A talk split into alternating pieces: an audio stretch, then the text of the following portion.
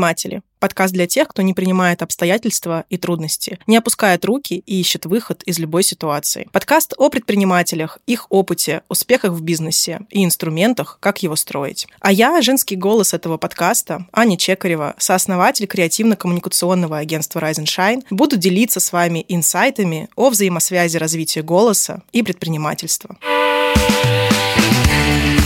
Четвертый выпуск четвертого сезона «Непринимателей» посвящен достаточно актуальной теме, а именно блогингу а точнее альтернативным площадкам, инструментам для создания эффективного блога на Яндекс.Дзен и в ВК, а также отличием нативной рекламы от прямой и как продвигать продукт в социальных сетях в нашем 2022 году.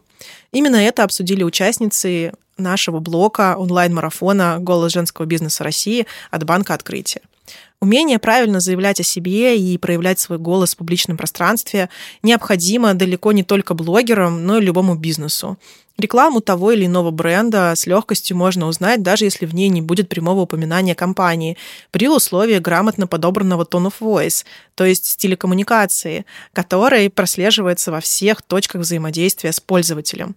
Tone of voice — это не то, что говорит бренд, а то, как он это говорит. Именно голос то, что отличает компанию от тысячи других, а тональность напрямую зависит от контекста. При формировании голоса бренда важно помнить о необходимости создания эмоциональной связи с пользователем и об отсутствии возникновения у него дискомфорта при общении с компанией. Например, если бренд ведет легкую непринужденную коммуникацию, но при этом присылает формальное приветствие в чате с конечным покупателем, то это непременно вызовет диссонанс у последнего. О собственном голосе, то есть tone of voice, важно помнить и тем, кто работает над личным брендом, особенно начиная работу в новых социальных сетях.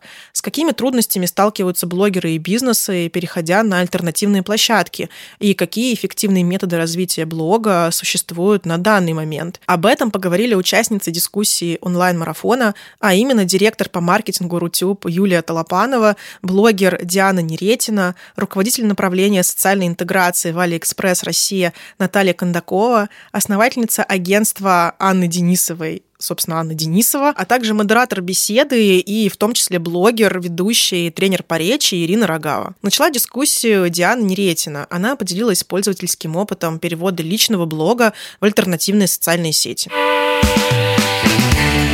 По поводу площадок, конечно же, э, это случилось все так э, резко и спонтанно, что э, блогеры не были, например, готовы к полному переходу на другие социальные сети.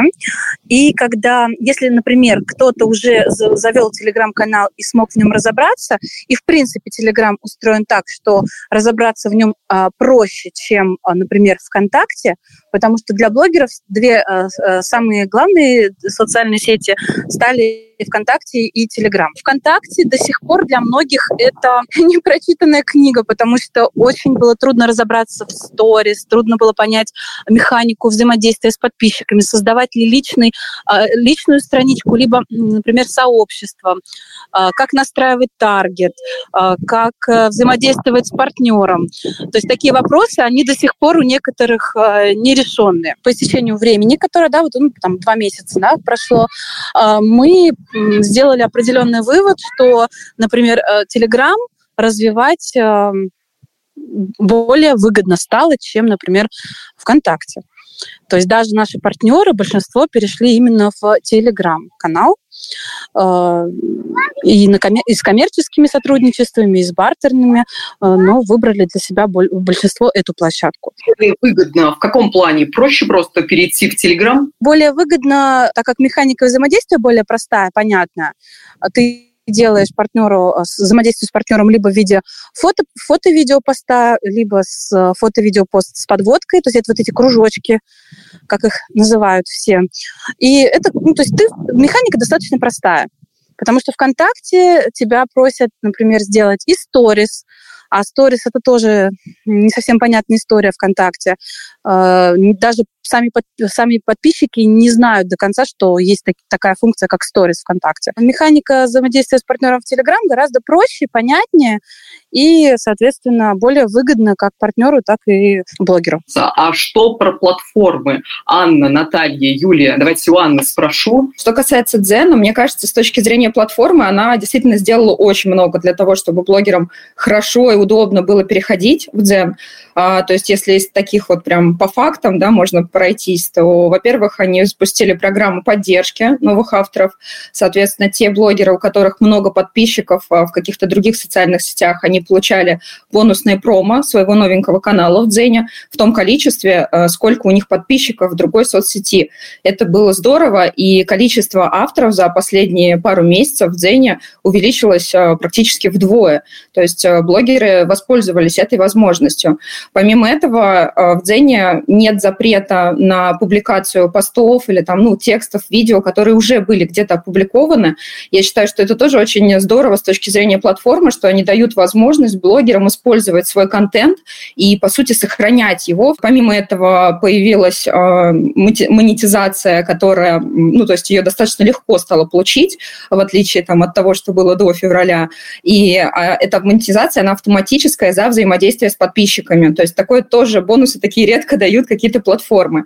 Вот, было еще множество мелочей там из, из серии, что э, были сделаны там а, боты, которые позволяли дублировать свой контент там из Телеграма в Дзен. То есть, ну вот, мне кажется, что платформа э, максимально быстро как бы помогла блогерам но, конечно, не все блогеры воспользовались этой возможностью, хотя и многие. То есть даже те, кто завели каналы, сейчас вот я вижу по прошествии времени, что далеко не все их ведут. Я понимаю, что Яндекс.Дзен как площадка была очень подготовлена. А что с другими площадками? Юлия, хочу у вас спросить про Рутюб. До 24 февраля мы жили в собственном роудмэпе.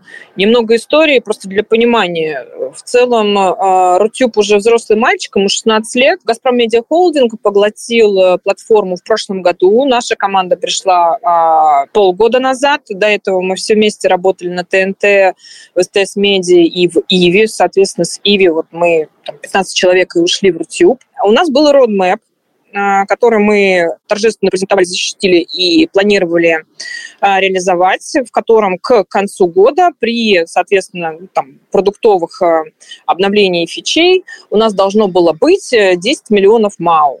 Соответственно, 24 февраля случилось так, что у нас было 24 миллиона МАУ, а, при том, что до этого там было ну, порядка там, 6 миллионов, ну, то есть уникальных пользователей. А, к нам пришли, ну, как бы просто все. К нам пришел бизнес, пришло образование, пришли блогеры – и первое, с чем столкнулись, это с модерацией. Почему так произошло? Произошло так потому, что нам, мы вынуждены были, из-за того, что мы аффилированная компания, мы не можем пропускать ни призывы к насилию, ну, к спецоперации, а, ну и всякий негатив, да, мы вынуждены были отсматривать это все глазами и руками. Модерация занимала у нас вот, да чтобы не соврать, не пять, наверное, да, там неделю. Выправились мы, наверное, где-то через неделю, то есть модерация стала занимать там несколько часов, потом, ну, соответственно, как сейчас, э, там, несколько минут. Монетизация у нас тоже появилась относительно недавно, потому что изначально мы были агрегатор э, контента, UGC в основном контента, э, где, собственно, публиковали, ну, как пользовательский контент, ну, плюс у нас еще есть очень большая база лицензионного контента. Что это значит? Это база, ну, телевизионная, да, то есть у нас как есть э, контент эксклюзивный, причем там то, та же битва экстрасенсов, которую можно посмотреть, ну, то есть если не успел в эфире ТНТ посмотреть, ты можешь ее посмотреть только на Рутюбе, Холостяк ты можешь посмотреть только на Рутюбе, Звезды в Африке ты можешь посмотреть только на Рутюбе, ну и остальные проекты ключевые. После вот э, всех событий к нам пришли блогеры, мы искренне попытались сделать предложение сначала там миллионникам, потом как бы вот вообще всем остальным, а, столкнулись с тем, что а, было в целом непринятие, и получилось следующим образом. Пришли блогеры и сказали, ну давай, короче, мы пришли к тебе, что ты нам можешь предложить? А глобально-то, ну, в целом мы могли предложить довольно-таки скромные, из-за того, что нас, опять же, все сравнивают э, с Ютубом, да, то есть мы не Ютуб. Все, что, чем мы похожи, мы тоже видеохостинг. И, ну, как бы на этом, пожалуй, дорезол. Вот, CPM у нас где-то 150-170 рублей, ну, плюс как бы возможность э, приводить своих рекомендаций в случае, если вы там делаете какие-то рекламные интеграции. У нас даже сейчас в рекламных кабинетах, да, и внешне, у нас статистика еще не выкачена, потому что мы, согласно собственному роудмэпу, планировали это сделать, ну, теперь уже после атаки к июлю, наверное, да, до этого хотели сделать, вот выкатить э, обновление в апреле. Сейчас в целом картина изменилась. Мы реагируем на запрос рынка, а, стараемся ему отвечать. Ну, честно скажу, это тяжело. Тяжело, потому что есть запросы уже от устоявшихся соцсетей, блогеры, э, ну, как бы особенно миллионники, да, у них есть охваты, у них есть заработок, э, и с этими амбициями они пришли к нам на платформу. Э, ну, конечно, нам крайне тяжело эти амбиции, ну, как бы покрыть, да, э, теми возможностями, которые есть. Но все, что могу сказать, э, сейчас мы активно развиваемся и стараемся вот, э, реагировать на рынок. Я очень надеюсь и рассчитываю, как крови не подпишусь, но надеюсь, что к осени нам будет что предложить, и это будет релевантно тем соцсетям, которые нас покинули. Спасибо большое. И Наталью еще послушаю. В частности, скажу там про ВКонтакте. Я не знаю там, внутрянку, может быть, не, или не имею права там, поделиться какой-то информацией, но вот, по крайней мере, из своих наблюдений как пользователя и как партнера, эм, ВКонтакте очень здорово и быстро подстроились под, эм, под новую реальность и начали развивать активнее сообщества. Собственно, в целом вся площадка, она не про личные э, аккаунты, а про сообщество. То есть ВКонтакте всегда славился и был известен за счет своих групп, сообществ, где люди проводили много времени, друг с другом общались, подписывались там и проводили целые сутки, просто смотря контент от сообществ. И ВКонтакте большую часть своих ресурсов сейчас бросили на развитие ленты новостей, поскольку самое частое посещаемое место это, собственно, эта лента. То есть люди уже не идут напрямую в какое-то сообщество читать новости, а они просто листают свою ленту, и, соответственно, работа ведется над тем, чтобы тот контент, который люди видят, э, был им наиболее релевантен. А, и с помощью своей системы рекомендаций как раз ВКонтакте а, помогают там, и новым сообществам, и старым а, получать трафик, просмотры, а, активность от пользователей за счет там, ранжирования определенного этого контента в ленте. И что из, из приятного, что я отметила, это те блогеры, которые создали свои сообщества внутри ВКонтакте, там, на которых я была подписана, они достаточно часто начали появляться у меня в ленте, и ВКонтакте как площадка помог им набрать э, определенную аудиторию не только из тех, кто самостоятельно напрямую пошел, подписался на их сообщество, но и э, еще и просто рекомендуя их контент в ленте тех людей, которые на них не подписаны. У нас на Алиэкспрессе есть собственная внутренняя социальная сеть. А, то есть мы тоже являемся как бы площадкой а, для блогинга. Мы развивали ее много лет подряд. Это началось еще с, э, с Китая, с Алибабы, с Таобао и перекочевало в Алиэкспресс. У нас наша площадка, она делится как бы на две части. Первая часть – это livestreaming, а, то есть мы в этом году запустили большую открытую площадку для лайвстриминга, то есть любой человек, любой желающий может на ней зарегистрироваться и начать вести прямые трансляции про товары и зарабатывать с этого комиссию с продаж. И вторая часть – это э, посты от блогеров и от обычных людей про товары. Это около товарный контент, отзывы о товарах, э, там, обзоры каких-то больших крупных покупок, э, покупок, распаковки и так далее. И э, как раз так совпало, что ну, у нас этот год был как бы объявлен так, годом развития своей собственной социальной сети, и так совпало, что эти события как бы подстегнули эти все проекты, и мы отметили очень большой рост э, количества и блогеров, и аудитории внутри нашей соцсети.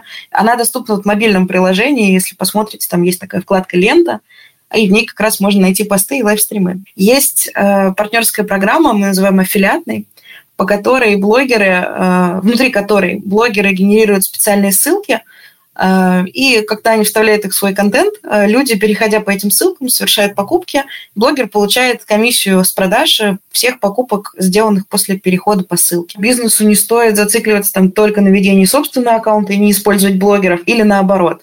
То есть это дополняющие друг друга вещи. И мне кажется, что реклама через блогеров это как раз то, что помогает э, донести до аудитории да, какие-то новые, новую информацию о компании, ее ее особенности, ее новый там стиль, какие-то а, новости об акциях и прочем. То есть помочь компании в собственный аккаунт нарастить аудиторию. Могу добавить с точки зрения блогеров, вот, например, а, когда все случилось, да, соответственно, а, рекламодатели по поводу нативности стали просить не отмечать их аккаунты, а просто нативно рассказывать и говорить, например, ссылку давать в сторис, и просто ставить какой-то фирменный хэштег. То есть это давало максимум максимальную тоже нативность, Какая коммуникация будет наиболее эффективной сейчас для бизнеса? Как им общаться с клиентами на площадках? В основном у нас такое потребление глазами и в целом визуал, да, интересный визуал. Э, видео э, как бы оно ну, на коне, да, и сейчас как бы в основном все, ну, по крайней мере, я могу судить по а, нашему видеохостингу, а, то есть у нас как бы видео, причем видео длинные, это не шорты. Вот, видео там от 5 минут, от 7 минут. Вот. И бизнес сейчас активно заводит а, свои каналы и ну, как, как визитку делает, да, именно о том, какие, зачем нужен товар, да, там, для чего его нужно купить, что с ним делать, там, кто его рекомендует. И также блогеры тоже, они записывают именно видео, ну, причем длинные то есть минут 20. Я вот, наверное, тут, да, не совсем соглашусь. То есть видео, конечно, эффективно, но вот мы в агентстве делаем и видеорекламу, и статьи. То есть сказать, что люди не читают, это было бы точно некорректно, потому что люди очень активно читают в России, люди любят читать. Вот, и текстовые форматы рекламы, они очень хорошо заходят. Кроме того, они гораздо дешевле в производстве. То есть если мы говорим о том, как, когда рекламодатель приходит и ему надо попробовать, то, конечно, ему проще начать с текстового формата, потому что написать статью а, гораздо дешевле, чем а, сделать видео. Вот, это что касается формата. То есть, ну, здесь, а, во-первых, конечно, зависит от бренда непосредственно, но в целом и тот, и другой формат работают хорошо. Надо смотреть, что для вас проще сделать и, ну, как бы, что вы готовы первым попробовать. Два-три тренда которые ждут блогинг и бизнес-блогинги а, в следующем году. Главный тренд будет переход на модели CPS, то есть а, модель, когда блогеры получают не фикс, а э, доход от продажи услуг или товара, ну, то есть от, от целевого какого-то действия. Я считаю, что да, вот, вот туда это все уйдет, потому что, например, у нас эм, ну, короче, у нас было сравнение э, результативности рекламы, когда это просто по ТЗ и зафикс, и результативность рекламы по CPS. Э, реклама по CPS приносит примерно на 30% больше продаж, чем э, у одного и того же блогера, э, чем фиксированная. Вот. Еще я считаю, что блогеры будут подстраиваться под особенности разных платформ и подстраивать свой контент под их особенности. То есть если ранее рекламодатели условно в там, в YouTube, могли потребовать э, там, развернутый пост э, написать там, в сообщество YouTube, например, которое почти никто не читает, а, то сейчас э, блогеры будут от этого отказываться и будут больше подстраивать контент под форматы. То есть в зависимости от соцсети форматы могут быть разные. Где-то нужно больше текста, где-то больше видео, где-то короткое, где-то длинное видео, а поскольку у блогера тоже невыгодно терять охваты, а, и ему будет выгодно своей рекламой получить, наоборот, больше охвата и сделать больше продаж, сделать лучше бренду, чтобы он к нему вернулся, чтобы сотрудничество было полноценным и продолжительным. Вот. Ну и сейчас, мне кажется, еще тренд будет на развитие репутации. То есть то, чего у нас ранее не было, ну, практически отсутствовала. А сейчас блогеры будут больше биться за свою репутацию, рекламировать только качественные там, товары и услуги, проверенные. А, и все, что они говорят, э, люди будут приходить к ним и спрашивать, э, в общем, спрашивать за слова. Я согласна с Натальей по поводу трендов, а, но я бы еще от себя добавила, что главный тренд как для блогера, так и для бизнеса будет именно а, множественность площадок и множественность рекламы, то есть и четкая аналитика, что тебе сколько приносит. То есть весь год, мне кажется, уйдет на то, чтобы пристроиться каждой из площадок и оценить эффективность. Вот как блогеры будут оценивать эффективность, и сколько им вкладывать в какую платформу, так и рекламодателя. Июль, от вас два-три тренда. У нас сейчас э, очень почуют амбассадорство. То есть амбассадоры – это как такие новые лидеры мнений, на которые очень сильно влияют э, как и на, ну, как бы на пользователей, так и на бизнес. При работе с представителем бренда, а именно с амбассадором, о котором мы говорила Юлия, важно помнить о том, что это должен быть человек, который будет соответствовать выбору of voice вашего бренда и будет олицетворять те идеалы и ценности, которые компания хочет донести до пользователя. И, кстати, очень много про взаимосвязь бренда, рекламы и маркетинга мы говорили в предыдущем сезоне, а именно в выпуске про маркетинг и коммуникации в кризис, поэтому обязательно послушайте его и возвращайтесь к нам. Роль амбассадора — поддерживать имидж, продвигать продукцию бренда и популяризировать его среди своей аудитории, что, в свою очередь, вызывает и эмоциональную, и такую важную связь с компанией. Если бренд представляют несколько амбассадоров, то это может быть эффективным инструментом для создания комьюнити людей, выбору которых доверяют покупатели. Это ядро целевой аудитории бренда. Это те самые лояльные пользователи, которые готовы этот бренд поддерживать. А о том, как лояльная аудитория помогает создать продающий блог и какие инструменты для этого есть на Яндекс.Дзене, рассказала партнер рекламного агентства Сала и сертифицированный эксперт по обучению Яндекс.Дзен Ольга Голованова.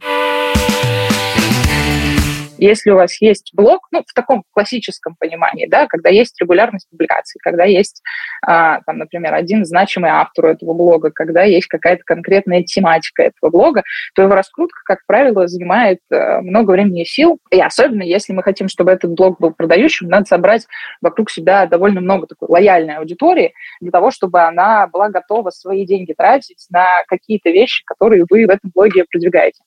И в этом смысле Яндекс.Дзен, на мой взгляд, это уникальная площадка, а, которая помимо имиджевых задач с лихвой и с очень таким высоким успехом может решать еще и задачи продающие. Каким образом это может происходить?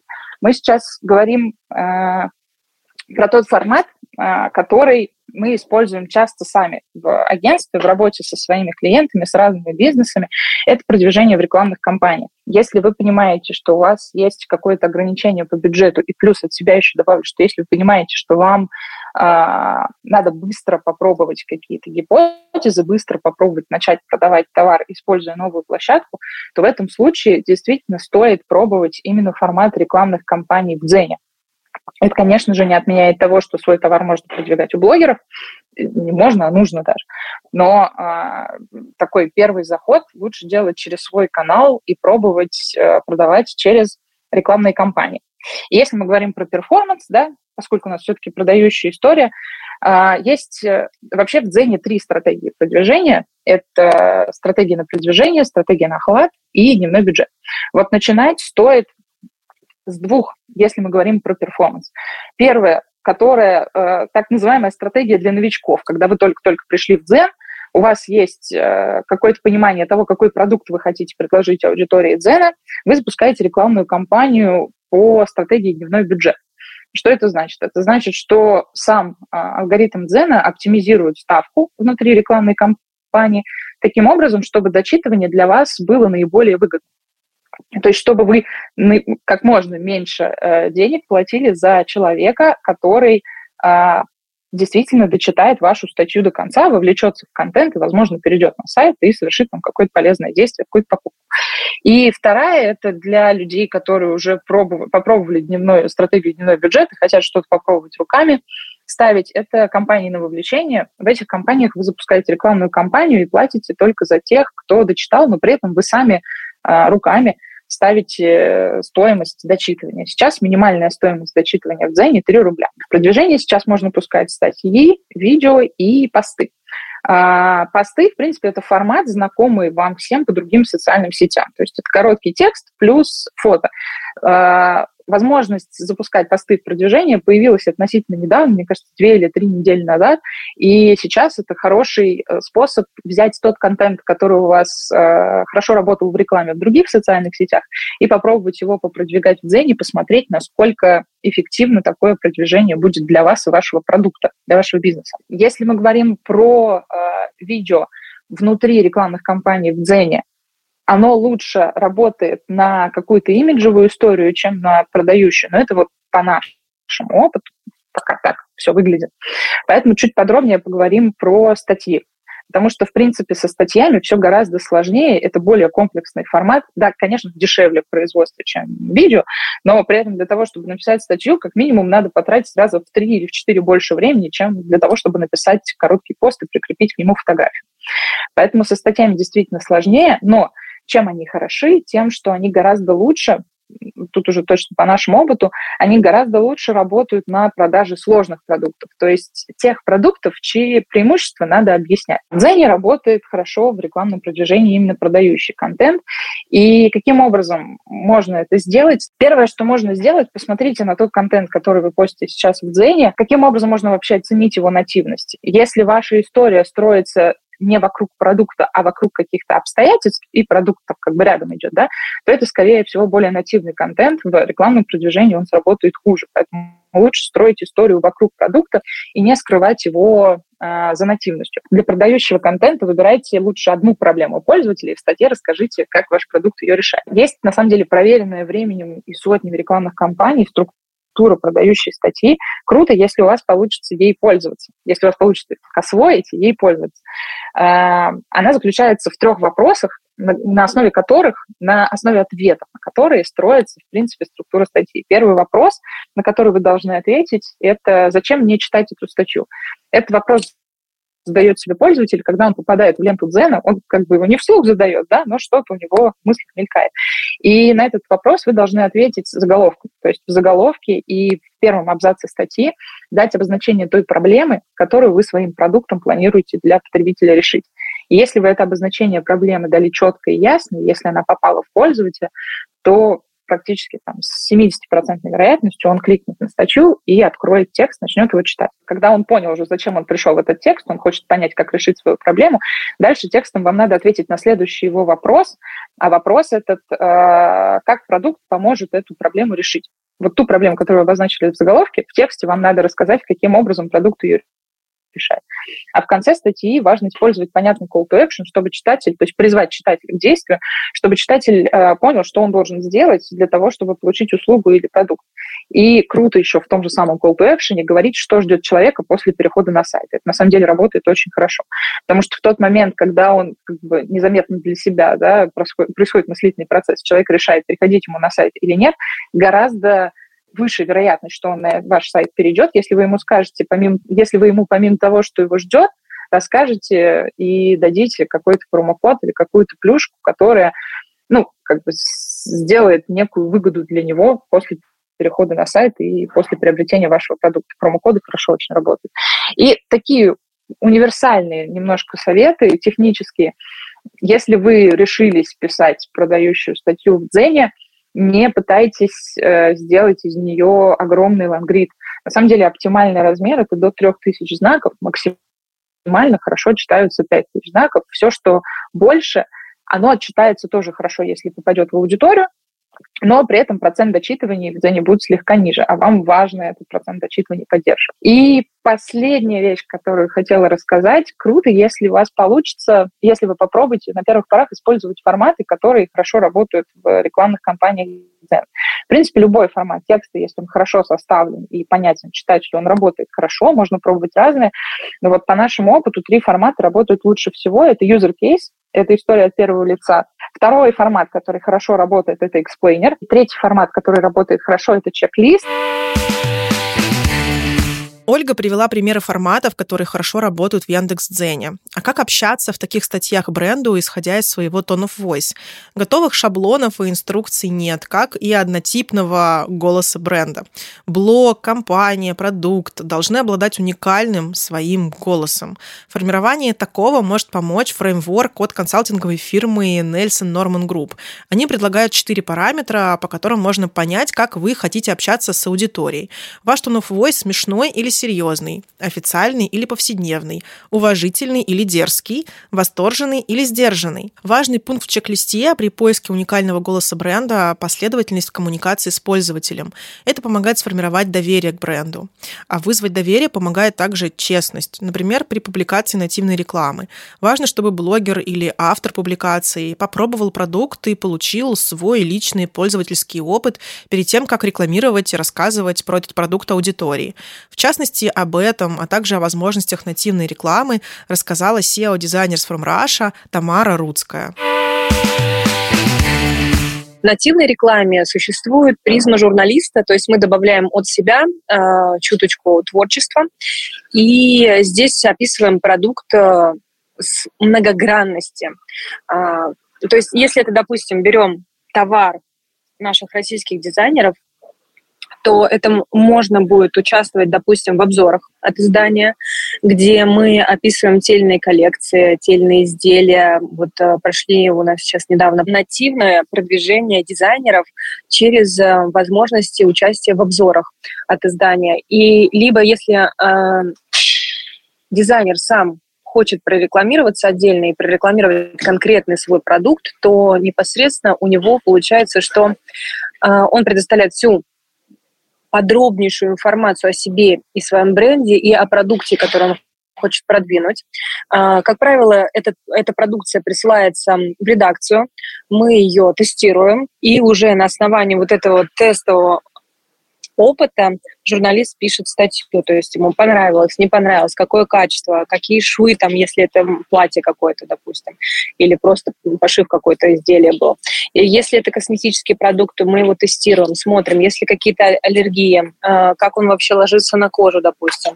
Э, привлекаем при необходимости визажистов, стилистов, э, экспертов к таким статьям. То есть это такой мультиформатный эм, подход, где проявляется экспертиза.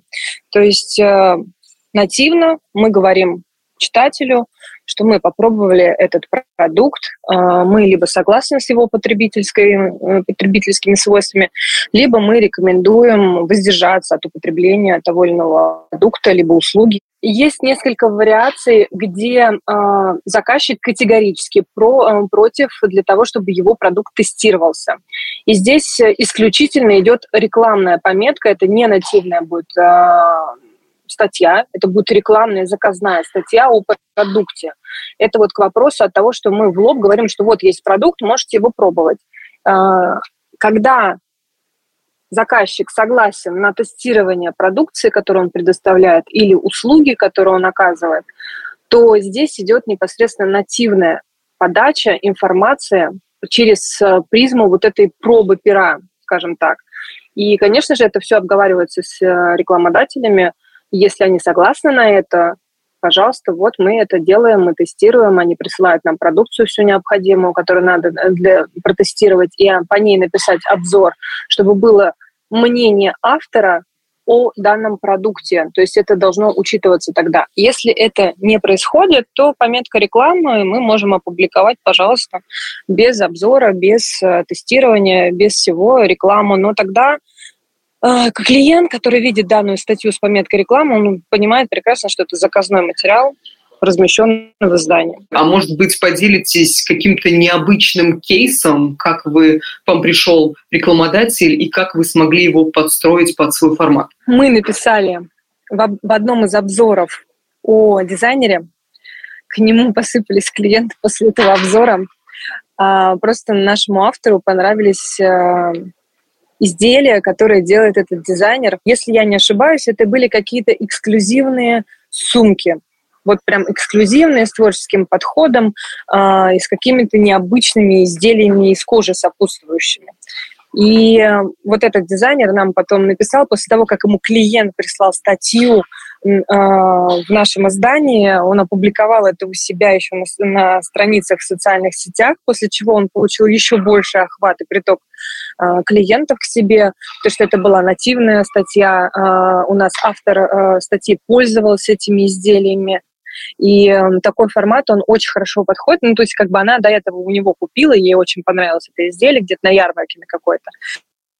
И она решила, конечно же, спросив моего разрешения, написать о нем статью, отблагодарив э, таким образом творца. Нам было сложно раньше подстраивать формат э, под недвижимость, все, что связано с недвижимостью. Но в связи с тем, то, что мы открыли данное направление и пишем о нем в целом, про дизайн, э, и рассказываем. Сейчас нам несложно интеграция. Раньше в журнал про моду интегрировать что-то, связанное с интерьером, было довольно-таки сложно. То есть нам надо было изощряться и привлекать специалистов, экспертов к данным публикациям для того, чтобы у нас было такое разноформатное мнение. То есть, допустим, стилист, который подбирает одежду, э, рассказывает про одно, ну, как бы комментирует один момент, э, дизайнер интерьера в этом плане комментирует другой момент, фэнш, э, те, кто занимается фэншуем, это все объединяют. И э, третий момент, где эксперт непосредственно по недвижимости, по покупке уже завершает эту статью. Вот у нас такой был кейс, он был для нас на тот момент довольно-таки сложным. На данный момент уже не сложным, потому что все-таки эта рубрика расширяется, расширилась, и э, мы уже в свободном ключе можем с этими направлениями работать. Скажите, пожалуйста, как экспертам и компаниям вести свои блоги? Я сейчас прям кейсом расскажу. Это клиент прошлого года. Мы э, в конце, это был сентябрь-август, прописывали ему стратегию по продвижению, и как раз-таки в этой стратегии мы указали э, развитие корпоративного блога и присутствие компании. Это компания занимается воздухом, скажем так, кондиционеры, а, все, что связано с вентиляцией. Это такой сложный сегмент а, иногда в продвижении, потому что не все а, любят, ну, точнее, когда люди открывают статью, что-нибудь почитать про кондиционеры, они там считают, что они увидят такую статью, где будут описываться технические требования для различных кондиционеров. Мы таким образом создали корпоративный блог от лица э, генерального директора компании, где он рассказывал и делился, как они э, в кризис объединились всей компании, сохранили рабочие места, что вот как они трудятся, весь рабочий процесс описывали, как э, ребята и творчески подходят иногда к вопросу, потому что в некоторых моментах, допустим, когда к вам приезжает э, специалист по установке кондиционеров, у него э, существует некая сложная задача. Допустим, это новостройка, и застройщик плохо сделал фасад. То есть к фасаду прикрепить кондиционер нет возможности. И единственный, допустим, вариант – это проштробить стену насквозь, зайти в квартиру, а не каждый собственник квартиры на это будет согласен. И через вот такие вот кейсы, сложные вопросы, которые возникают в процессе работы, был создан этот корпоративный блог. Также они потом вышли на Яндекс.Дзен, непосредственно там начали вести и дублировать информацию со своего сайта. И э, у них клиенты, которые уже есть корпоративные клиенты, которых э, много недвижимости, э, бизнес непосредственно, где вот офисы, либо еще что-то в этом роде, а, либо они что-то покупают новое, строят новое, они обращаются к этому заказчику неоднократно, э, поставщику услуг неоднократно, и таким образом они еще больше закрепили свой авторитет у существующих клиентов и у тех людей, которые через э, поисковые запросы, они очень тоже важны, все оптимизированные статьи в блогах, а, где через поисковый запрос человек приходит на эту статью, и впоследствии он может заказать услугу. То есть вот это нативная реклама через корпоративный блог. Три критерия по которым должна строиться реклама, не вызывающая негатива у пользователей? С одной стороны, легкий ответ, а с другой стороны, сложный ответ, потому что всегда найдется клиент, который просто хочет негативить. И вот этот клиент может испортить репутацию как бренду, так и товару, который он возможно, потребляет. То есть, допустим, если мы откроем Wildberries, ну или там любой другой э, Lamoda, Ozon и так далее и тому подобное, то мы увидим там отзывы на товары. И всегда, всегда, мы даже один раз прослеживали, что на Вайлдберрисе есть клиент, который всегда все покупает, но оставляет крайне негативные отзывы. И отработать эти негативные отзывы, ну, практически нереально, потому что человек абсолютно не идет на контакт, он не хочет э, коммуницировать с компанией, не хочет принимать никаких э, поощрений, подарков и так далее и тому подобное, не хочет решать этот вопрос. Это вот просто может зависеть от человека. А что касается непосредственно нативной рекламы, когда вы в своих блогах, либо в медиа, когда пишете, э, описываете вот этот товар, да, то здесь важно понимать, что если вы заказываете нативную рекламу, не предоставляя товар или услугу человеку, чтобы он его попробовал непосредственно на себе, да, то э, здесь не будет вот этой объективности и авторского подхода, чтобы статья была максимально нативной, и человек сказал, да, я попробовал, и вот мое мнение. Если этого не случается, и это заказная реклама, но с целью нативности, написанная корпорацией, ну, то есть заказчиком непосредственно, то у нас мы приходим к тому, что и издание может впоследствии получить негативный комментарий, потому что они разместили вот эту как бы нативную рекламу за деньги, такое тоже случается, и прорекламировали товар или услугу некачественно таких случаях, о котором как раз рассказывала Тамара, доверие пользователя будет только падать. Поэтому важно вести четкую, честную и открытую коммуникацию, несмотря на то, какой тон of voice у вашего бренда и на какой площадке вы работаете. А о том, как сделать выручку больше миллиона рублей на продаже своего продукта ВКонтакте, рассказала эксперт по продвижению в социальной сети ВКонтакте Анастасия Югова. Во-первых, у вас должна быть экспертиза в области, в которой вы осуществляете продажи.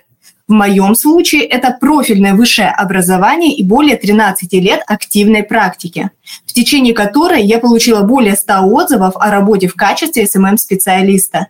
Во-вторых, у вас должна быть аудитория. Иными словами, а кому вы будете продавать? И тут предприниматель встает на развилку. Он может выбрать продажи на холодную аудиторию или на горячую. Плюс холодной аудитории в том, что объемы пользователей могут исчисляться миллионами. Вы можете делать десятки запусков как подряд, так и одновременно. Среди минусов – низкая степень осознанности, необходимость оперирования в рекламе базовыми потребностями людей по пирамиде Маслоу, а также слабая окупаемость и, как следствие, возросшие траты на маркетинг. Из-за того, того, что аудитория не знает вас как спикера, не уверена в вашем продукте, а также своей потребности в нем, конверсия из просмотра рекламы в клик и последующую продажу крайне низкая. Чтобы это нивелировать, таргетологи не гнушаются использовать триггеры в виде завышенных обещаний и историй Золушки. Ну, например, когда описывают жизнь некой девушки, которая не имела ни денег, ни уважения в обществе, невостребованных навыков. И вдруг она увидела некий бесплатный вебинар, после которого всего за полгода заработала на квартиру, погасила кредиты и нашла богатого мужа. Мне такой подход претит, поэтому я выбрала иной путь. Это продажи на свою горячую аудиторию. И здесь есть также плюсы и минусы. Среди неоспоримых плюсов это высокая лояльность к спикеру, осознание аудитории потребности в вашем продукте. Поэтому затраты на рекламу минимальные, а ее отдача максимальна. Плюс само обучение проходит в максимально комфортной обстановке, как и для спикера, так и для аудитории, поскольку все находятся на одной волне. Среди минусов малый объем выборки и недостаточно быстрое обновление горячей целевой аудитории, колоссальные трудозатраты на создание лояльного комьюнити. У меня в сообществе 120 тысяч человек. Они целевые.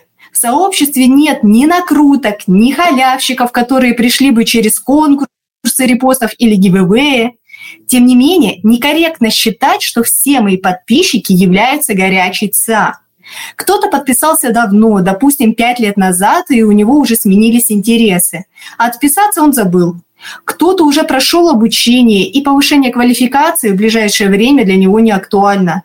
Реально из всего числа подписчиков лишь около 6-7 тысяч пользователей можно считать за горячую ЦА. Зато из этого следует и обратный вывод о том, что заработать миллион на своем продукте можно и когда у тебя всего 6-7 тысяч подписчиков. И действительно, первый миллион я заработала в феврале 2018 года, когда суммарное число подписчиков было меньше 10 тысяч. Какие этапы прошел мой бизнес? В 2017 году, когда только начала преподавать, группы были до 30 человек при чеке 10 тысяч рублей – Оборот составлял 300 тысяч. В 2018 году я перестроила работу и получила оборот 1,2 миллионов рублей, за счет чего произошел кратный рост. Во-первых, я начала наращивать аудиторию в своем сообществе. Ранее вела его как склад рабочих наблюдений. В конце 2017 года запустила целенаправленную кампанию на привлечение целевой аудитории. Создала в качестве качестве элит-магнита бот-анализатора сообществ. Для пользователей он бесплатен. Суть в том, что человек присылает ссылку на свое сообщество, которое нужно проверить, и получает подробную обратную связь по 18 критериям. Это, с одной стороны, дает пользу читателю, а с другой он осознает потребность в обучении – После проверки бот предлагает подписаться на рассылку, чтобы получить анонс о наборе на новый курс в личные сообщения. Конверсию Конверсия в продажу при такой схеме отличная. Во-вторых, кратному росту дохода способствовало и то, что я начала вовлекать аудиторию в активности ежедневно выпускала авторские посты на разные типы действий. Лайки, комментарии, репосты, растила активное ядро аудитории. Интересно, что при таком подходе кратно растут покупки от молчанов. Сами же активисты покупают редко. Позднее подтверждение этой особенности я нашла не только при работе по своему проекту, но и по клиентским. В-третьих, для масштабирования оборота и прибыли я переупаковала продукт, отталкиваясь от потребностей пользователей. И это один из ключевых факторов успеха. Сначала я хотела, чтобы мои студенты изучали продвижение ВКонтакте как дисциплину. Это дало бы им комплексные фундаментальные знания. Однако на практике оказалось, что не всем нужен такой подход – Большинство приходит, чтобы решить конкретную проблему и не хотят нагружать голову, пускай и полезной, но лично для них лишней информацией. Поэтому я провела анкетирование более 600 пользователей на тему того, а какие проблемы для них сейчас приоритетны. По результату составила рейтинг наиболее актуальных и на их основе создала программу. Для этого я задействовала сленг ЦА, то есть описала программу на сайте словами потенциальных покупателей. Она звучит следующим образом. Курс вам подходит, если вы перешли из Инстаграм, где раньше вели бизнес, но ВКонтакте вызывает отторжение и панику. Пользователи плохо вступают в ваше сообщество ВКонтакте. Нужно, чтобы кто-то объяснил все простым и понятным языком, как привлекать здесь клиентов. Нет понимания, что, когда и как публиковать ВКонтакте. Хотите по шагам настроить группу для продаж. Видите, я не использовала сложные термины, а лишь осветила наиболее частые проблемы на языке целевой аудитории. В итоге пользователь после захода на сайт сразу видит ответ на вопрос, как продукт Анастасии Юговой решит его проблему. А за счет прогрева в группе через контент он понимает, что может мне верить как преподавателю практику. В-четвертых, кратный рост оборота произошел за счет того, что я снизила стоимость обучения с 10 тысяч рублей до 3,5 тысяч рублей. Это стало возможным благодаря тому, что я исключила проверку ДЗ и оставила только ответы на вопросы. И совокупность этих действий привела к тому, что вместо 30 участников на курс записались 318, а оборот вырос с 30 тысяч рублей до 1,2 миллионов рублей. А в этом году я ее решила еще больше масштабировать. Все шаги, описанные выше, я продолжаю использовать, однако к списку добавила усиленное продвижение личного бренда. Что значит усиленное? Я выпустила книгу э, продвижение ВКонтакте «Как сделать из группы генератор продаж через издательство АСТ». Она стала бестселлером и имеет высокие оценки на всех платформах. Стала спикером на мероприятиях, организованных командой ВКонтакте. Например, в марте этого года провела в официальном сообществе ВКонтакте для бизнеса две прямые трансляции на аудиторию 2 миллиона пользователей. Получила несколько тысяч позитивных отзывов а после выступила на конференции, которую также организовала администрация данной соцсети. Стала преподавателем в Государственном вузе РЭУ имени Плеханова. Читаю лекции на мероприятиях, организованных Министерством экономического развития. А на следующей неделе буду спикером на мероприятии, организованного Министерством науки и высшего образования Российской Федерации. Даю интервью на телевидении и интернет-ресурсах. Совокупность этих действий уже дала рост оборота для продажи основного продукта в два раза. То есть вместо 1,2 миллионов рублей за каждый запуск, э, э, как было у меня в том году и ранее, я получила 2,8 миллионов рублей. При этом я масштабировала прибыль на фоне снижения затрат на рекламу. Напомню, что они составили всего 30 тысяч рублей. ВКонтакте а, проще продвигать личный бренд или все же бизнес? И еще момент такой, как вам кажется, а, что лучше ВКонтакте создавать, если вы хотите продвигать свой бизнес, страничку или сообщество? Во-первых, нужно понимать, что прямые продажи с личных страниц запрещены правилами VK. То есть, если у вас страница будет вполне рекламной, вас либо исключат из поиска, либо вас могут даже заблокировать, потому что для ведения коммерческой деятельности ВКонтакте создал страницы бизнеса. И последнее они действительно удобны, потому что там можно сделать магазин с автопродвижением товаров и услуг. Там а, доступно больше рекламных форматов. Именно на сообщество мы можем подключить рассылки. То есть, если ваша задача получать деньги, получать прибыль, то а, страница бизнеса вам обязательно. Страница бизнеса – это сообщество, то есть группа или публичная страница. Что же касается личного бренда и личных страниц, мы должны держать в голове, что люди покупают у людей. Поэтому личную страницу нужно также вести. Но она должна быть не складом репостов из вашей основной группы. Она должна быть самостоятельной единицей. Советы по работе с аудиторией в сообществах ВК, о которых говорила Анастасия, могут помочь и при формировании тонов voice бренда. А именно первый шаг при выборе голоса вашего бизнеса необходимо изучить вашу целевую аудиторию. Но понять, кто ваш конечный пользователь, недостаточно. Важно опираться на ценности бренда, которые он транслирует. Для этого важно эти ценности сформулировать для себя и для своей команды. И третий важный шаг – посмотреть на уже опубликованный контент, как бренд вел коммуникацию ранее. Все три шага помогут сформировать tone of voice и быть на одной волне с вашей аудиторией. А чтобы оставаться на одной волне с непринимателями, вступайте в одноименный телеграм-канал. Ссылка на канал в описании выпуска. А также пишите комментарии, оставляйте отзывы и ставьте оценки нашему подкасту на любых площадках, на которых вы нас слушаете. Спасибо вам, что вы с нами, а мы двигаемся в следующий выпуск. Выпуск.